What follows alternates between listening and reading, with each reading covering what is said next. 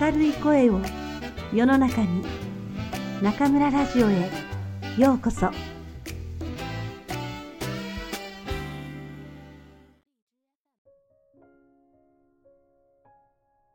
听众朋友们，晚上好，欢迎收听中村电台。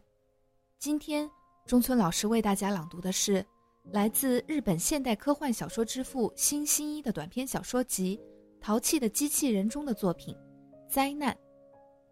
一个男人养了一群老鼠，而且他发现这群老鼠能够预知即将发生的灾难。某一天，老鼠们又提示他有灾难即将发生，于是他匆忙搬了家，赶紧逃离。到底是什么灾难让他如此惊慌？听中村老师为大家讲述。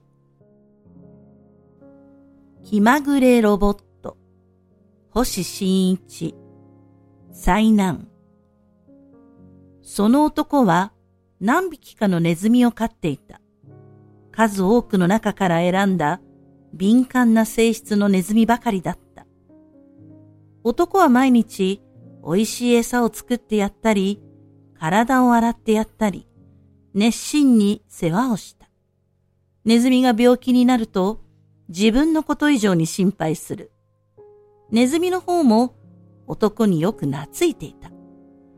晴れた日には庭で仲良く遊び、雨の日には家の中でかくれんぼなどをする。また、旅行するときも一緒だった。しかし、男がネズミと暮らしているのは、可愛がるだけが目的ではなかった。男はいつも背中を撫でてやりながら、こんなことをつぶやく。考えてみると、お前たちがいなかったら、私は何回も災難に遭っていただろうな。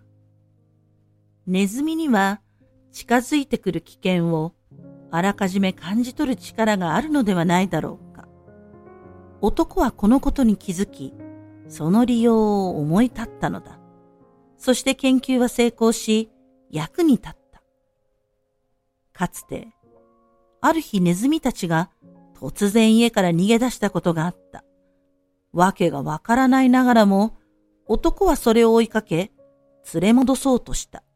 その時、激しい地震が起こった。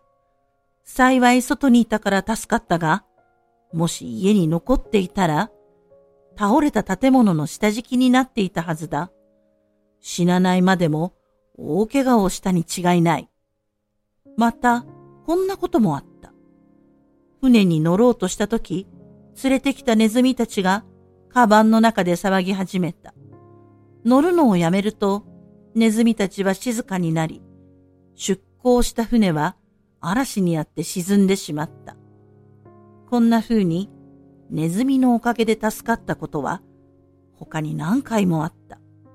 それらを思い出しながら、何しろ事故や災害の多い世の中だ。これからもお互いに助け合っていこう。と、男が餌をやっていると、ネズミたちがそわそわし始めた。今までに危険が迫った時、いつも示した動作だった。はは、何かが起こるのだな？今度は何だろう？火事だろうか？大水だろうか？いずれにせよ、早速引っ越すことにしよう。急ぐとなると、その家を高く売ることはできなかった。また、安い家をゆっくり探している暇もなかった。しかし、それぐらいの損は仕方がない。ぐずぐずしていて、災難にあったらことだ。新しい家に移ると、ネズミたちの様子は元に戻った。気分が落ち着くと、男は会わなくて済んだ災難が何だったかを知りたくなった。そこで電話をかけて聞いてみることにした。もしもし、私は前にその家に住んでいたものです。ちょっとお聞きしたいことが。何でしょうか？何か忘れ物ですか？そうではありません。私が越した後、そちらで何か変わったことがあったかどうかを知りたいのです。さあ、別にないようですね。そんなはずはありませんよ。よく考えてみてください。そういえば、あれから間もなく、隣の家に住んでいた人も変わりましたよ。そんなことぐらいです。そうですか。今度の人はどんな方ですか？きっと物騒な人でしょうね。と、男は熱心に聞いた。災難は、隣にやってきた人に関連したことだろう。あのまま住んでいたら、今頃は厄介な事件に巻き込まれたかもしれない。だが、相手の答えは意外だった。いいえ、おとなしい人ですよ。本当にそうですか？確かです。猫が大好きで、たくさん飼っているような人ですから。たくさんの猫。人間には別に何でもない。しかし、ネズミたちにとっては、ただごとではなかったのだ。